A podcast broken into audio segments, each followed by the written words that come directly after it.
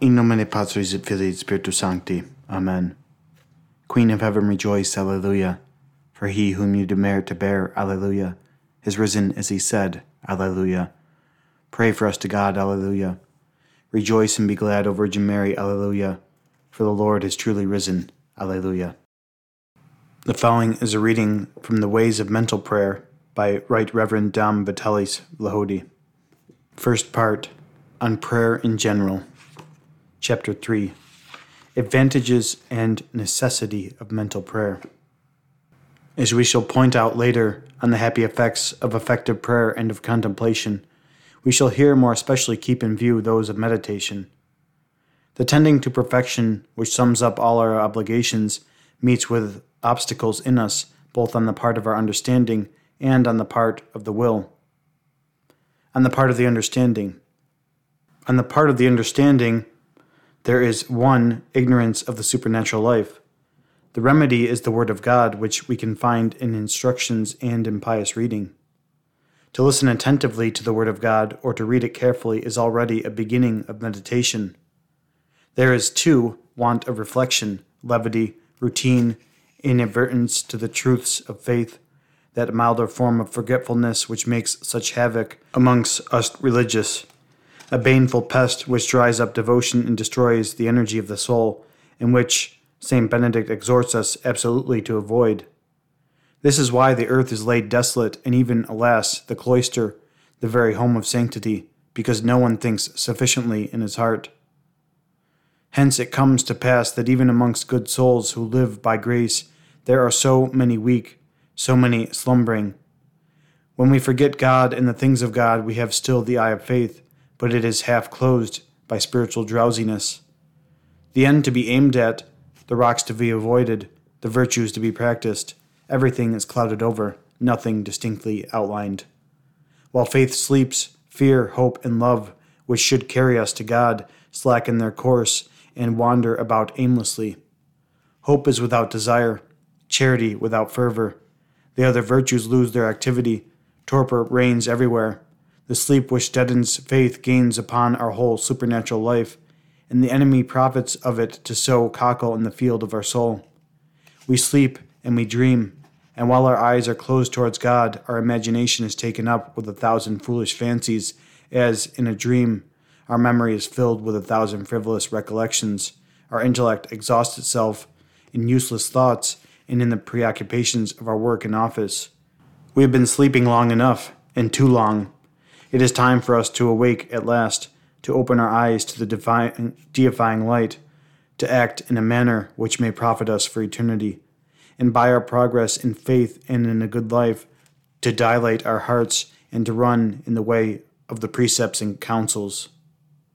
But what then can so can arouse us from this wretched sluggishness, if not the practice of mental prayer? Little by little, mental prayer well made will render our faith more lively will strengthen our convictions, will penetrate us deeply with the things of God, will keep the supernatural always present to our mind. And then there will be no more forgetfulness, no more sleep. It will then be easy for us to live by faith, to fear, to hope, to love, and to act as we ought, because the eye of our faith will be always open. This is three ignorance of ourselves. Self love blinds us Humiliated by our many miseries and discouraged by the difficulty of remedying them, we prefer to shut our eyes. Hence, no longer seeing the faults we have to correct and the enemies we have to combat, we either cease to fight or merely beat the air. So also, if we hardly know the virtues we want, the weak points we should strengthen, our spiritual life will drift away aimlessly at the mercy of every passing impulse. The remedy for this pest is the examination of conscience especially the self examination which is made during mental prayer. For after showing us the ideal we should follow, mental prayer invites us to consider the reforms we have to make. Thus, it is the torch which illumines our spiritual work. It is especially the school of humility. He who neglects mental prayer has no horror of himself because he feels not his miseries. St. Bernard.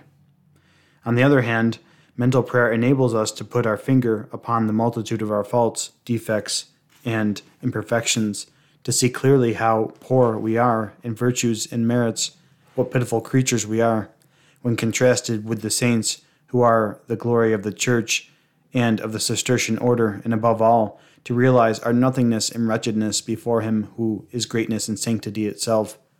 Thus, mental prayer becomes the grave of pride. On the part of the will. Number one, the first obstacle to our progress is to be found in our affections. It is a certain weariness of God which makes us cold and languid in His service, while at the same time we are in a fever of anxiety for all which is not God. Sin has drawn us aside from our end and turned us towards the creature. The remedy is mental prayer, which detaches us from obstacles and unites us to what helps us. It detaches us from sin, from perishable goods, from the world, above all, from ourselves, and it unites us to the one and only good. First, it detaches us from sin.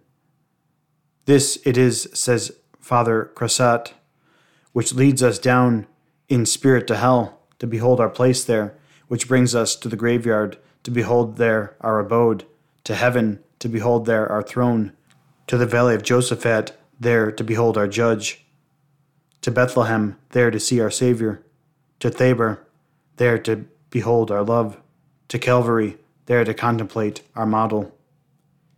It detaches us from perishable goods such as riches, honors, bodily comfort, and all which things it is so easy to make an ill use. It shows us the vanity of all that cannot satisfy a heart hungering after God, the inconstancy and frailty of all that passes away, the anxieties and dangers these false goods bring with them, and their utter worthlessness in comparison with what lasts forever. And if it renders these things so contemptible in our eyes, it detaches us still more from them by teaching us to love God. How empty appears the earth to him who contemplates heaven! how its joys and honors lose all their charm once the soul has tasted God. It detaches us from the world. It teaches us to make no account of the world's promises or threats, or its esteem or its contempt. For the world can neither make us happy nor virtuous. We are no better because it extols us to the clouds, nor any worse when it tramples us underfoot. We are worth only just what we are worth in God's eyes. Mental prayer makes us dread the corruption of the world, the danger of its praises, the perfidiousness of its caresses, far more than its impotent fury.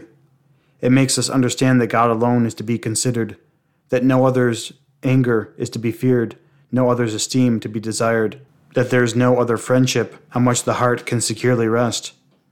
Above all, it detaches us from ourselves. The grave of pride, as we have called it, it is also that of sensuality. It substitutes the spirit for the flesh, the soul's delights for bodily pleasures. If there is any fact evident in the history of Christian and religious life, it is that the love of mortification keeps pace in the soul with the love of mental prayer. This exercise also enriches with treasures of patience those who seriously give themselves to it.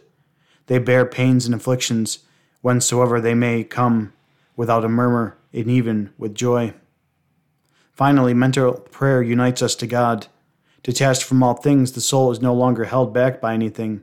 It is so thoroughly emptied that God hastens to fill it with Himself, there to establish His kingdom.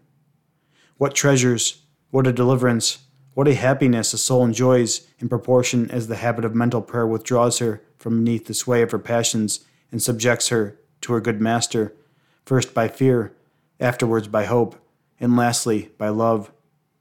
A day comes when the heart is taken captive. Then it is a mutual friendship, the sweetest intimacy. The soul knows God and his infinite charms, and this view enchants and inflames her. Everywhere, in nature and in grace, in our Lord's life and in her own, she sees a thousand touching proofs of the mercies and of the love of Him who ravishes her heart. Notwithstanding her nothingness and her faults, she dares to raise towards a God so high and so holy the eyes of her heart, and to ask for a return of affection. She loves God and is beloved by Him. God does not disdain to lower Himself even to her, and often she is astonished at the tenderness which her God manifests towards her. Oh, how consoling and strengthening are these precious and all too short moments! How superabundantly they compensate for all past sufferings and give courage to face new trials. Because the soul loves and wishes to be loved, she cannot endure that anything in her should offend the most pure eyes of her well beloved, and so love watches with a jealous eye over the purity of the heart. What sacrifices would she not make to preserve or to bring back the visits of him who is her all? The more we love, the more we forget ourselves, and the more we leave ourselves in order to go to God.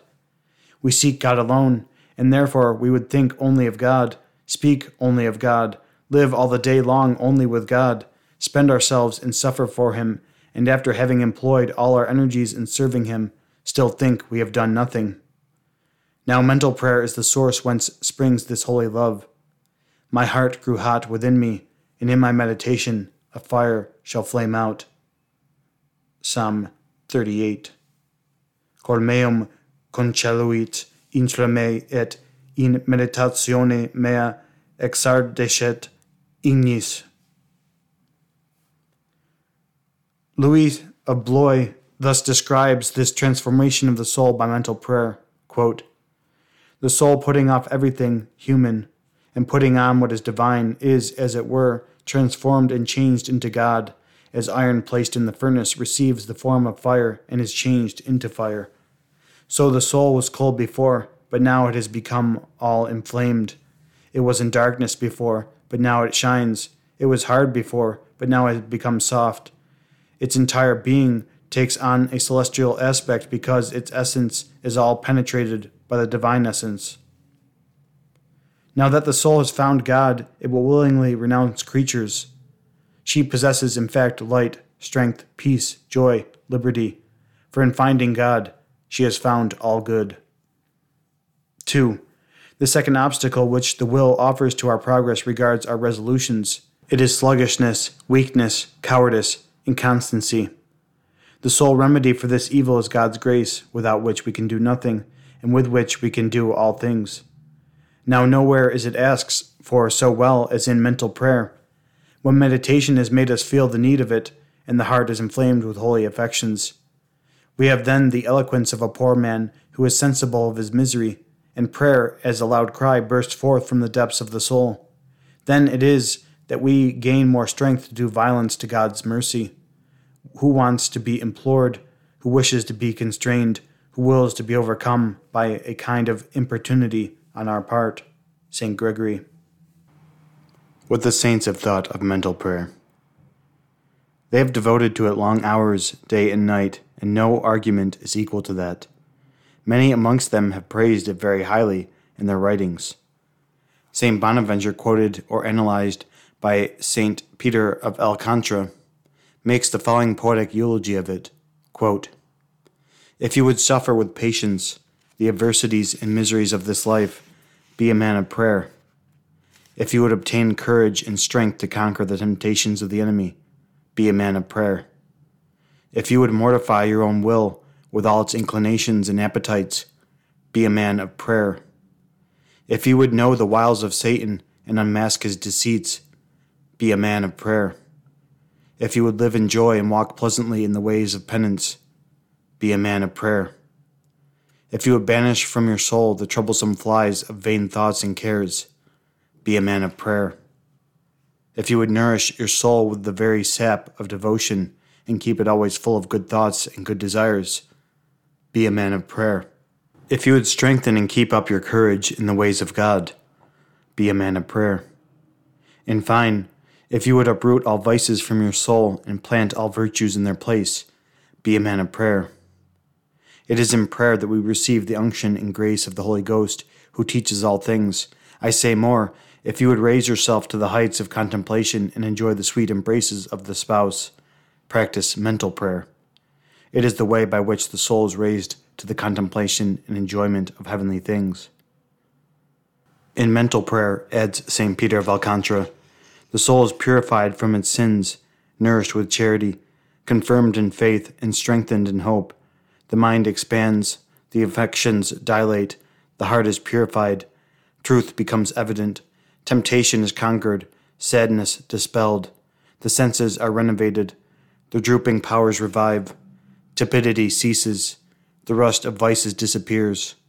Out of mental prayer issues forth, like living sparks, those desires of heaven which the soul conceives when inflamed with the fire of divine love. Sublime is the excellence of mental prayer. Great are its privileges.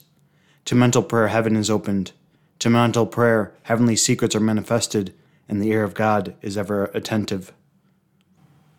Saint Teresa, who may be called the doctor of mental prayer, never ceased to urge her daughters to practice it, and would have wished to lead them up to its heights. It is mental prayer that saved her. Quote, there nothing is to be feared, and everything that can be desired is to be found. Progress is slow, be it so. But at all events, we learn by degrees to know the road to heaven. It is not in vain that we have chosen God for our friend. For in my opinion, prayer is only a friendly intercourse in which the soul converses alone with him by whom she knows that she is loved. O my master, what an excellent friend thou art in her regard. I have seen it clearly in my own case, and I know not why everyone would not aspire to draw near to thee by a friendship so intimate. Those who give up mental prayer, I really pity. They serve God at their own cost. It is not so with those who practice mental prayer. This adorable master pays all their expenses. In exchange for a little trouble, he gives them consolations which enable them to bear all crosses. God grants such sublime graces as he has given me only to mental prayer. If we close against him this door, in vain would he seek to enter the soul, to take his delight there, and to flood her with joy, because he finds no way open. The demon seeks by every means to turn us away from prayer. Quote, he well knows the traitor that a soul that perseveres in prayer is lost to him forever. You may believe me, she will arrive at the harbor of salvation. The saint relates that during long years, quote, she was less absorbed by useful and holy reflections than by the longing to hear the clock announcing the end of prayer time. She would have preferred the se- severest penance to the torment of having to recollect herself. Quote, On entering the place of prayer, she was seized with a mortal sadness. But when she had conquered herself, she tasted more peace and delight than on certain other days when her inclination had led her to prayer. She relates also how the demon tried to persuade her that her imperfections rendered her unworthy of giving so much time to prayer, and that she ought, like the others, to be satisfied with the time allotted to that exercise by the rule. Quote, Where were my wits? What folly to fly the light, to stumble at every step in the dark. What a proud humility the demon knew how to suggest in order to induce me to abandon mental prayer, that pillar, that staff, of which I had so great a need. In my opinion, it is the greatest danger I incurred in my whole life. Let those, then, who have begun to walk in this way, quote, continue to advance always, no matter what obstacle presents itself, no matter what difficulty crops up, or what tribulation they must endure, however much they may be blamed and reviled, whatever faint heartedness they may feel on the road, whatever uncertainty they may experience as to their arriving at the goal, however apparent it may be in their case that they can never support so many labors. In fine, though we should die in consequence, though the whole world and all it contains were to perish with them, let them never stop advancing on this path.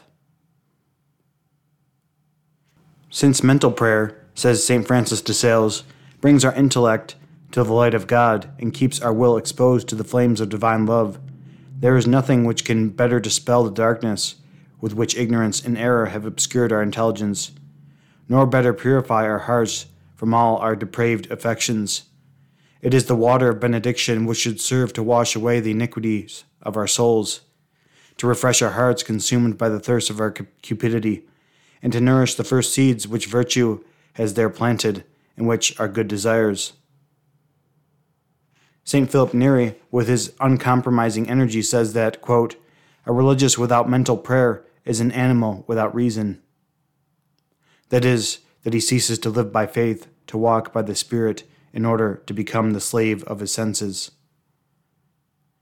According to St. Liguori, quote, as long as a soul gives herself to mental prayer, you will behold her a model of modesty, of humility, of devotion, and of mortification let her abandon mental prayer, and soon the modesty of her looks disappears. Her pride will burst forth, at least the word which offends.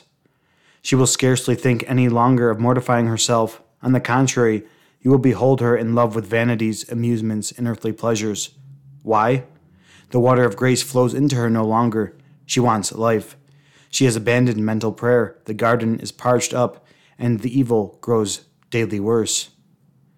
We see some, adds the holy doctor, who recite the rosary, the office of the Blessed Virgin, and give themselves to other exterior practices of piety, and nevertheless continue to live in sin. But when anyone consistently practices mental prayer, it is impossible for him to continue to live in sin. He also goes so far as to declare mental prayer to be morally necessary.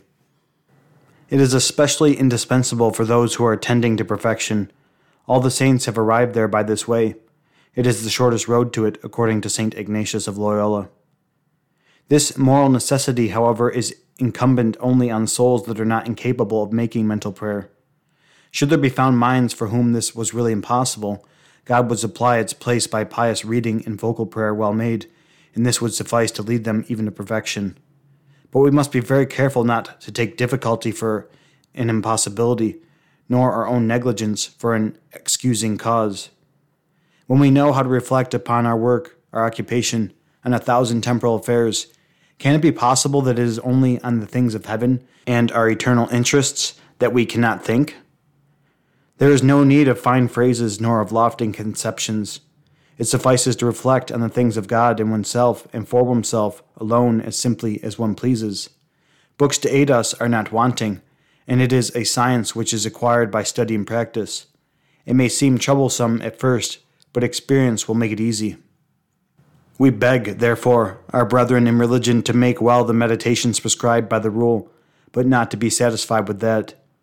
As the members of a community have not all the same taste nor the same aptitude, our constitutions impose only a minimum accessible to everyone, and this is the measure indicated by St. Liguori. Quote, the confessor at first should not prescribe more than half an hour. Afterwards, he can more or less increase the time according to the soul's spiritual progress. Our constitutions expect that, when the work of God, which takes precedence of everything, is ended, the monks, during the hours not assigned to manual labor, should occupy themselves in prayer or spiritual reading. They advise us, with our Holy Father St. Benedict, to apply ourselves frequently to prayer, and they permit everyone outside the time of the common exercises to give himself to prayer, if drawn to it by the inspiration of divine grace. Do you wish to know why our houses are no longer peopled with saints as they were in the heroic ages? We watch, we chant, we fast, we work pretty much as our fathers did, but we are not to the same extent as they were men of prayer. They trampled the world underfoot because their conversation was in heaven. The holy abbot St. Anthony spent the whole night in prayer and complained that the day came too soon to interrupt his converse with God. St. Rose of Lima spent 12 hours in prayer daily. St. Francis Borgia used to spend eight hours in prayer and to beg as a favor yet another moment. St. Philip Neri passed whole nights in prayer. The Reverend Father Torres imposed on the religious whom he directed an hour's mental prayer in the morning, a second hour during the day, and half an hour in the evening unless they were otherwise hindered. After quoting these examples, St. Liguori adds, quote, If this seems to you too much, I advise you to make at least one hour of mental prayer besides that made in common. It is true that we have many other pious exercises, but we are contemplatives by profession. Let us then allow no one to surpass us in the love of God, since we, more than others, are obliged to love Him. The world, too, needs our prayers so badly. Let us conclude with the counsel of St. Peter of Alcantara. The servant of God should reserve to himself certain moments when laying aside all occupations, even holy ones, the necessary permission being presupposed. He will devote himself exclusively to spiritual exercises and give to his soul a more abundant spiritual nourishment which may repair the daily losses and procure for him new strength to advance still more. And if this be true of ordinary days, how much more so of great feasts and of times of tribulation and trial? It is also advisable to do this after long journeys and certain affairs which distract and dissipate the heart. This is the true means to regain recollection of spirit. Next time, we will look at the elements of success in mental prayer. In nomine Patris et Filii et Spiritus Sancti. Amen.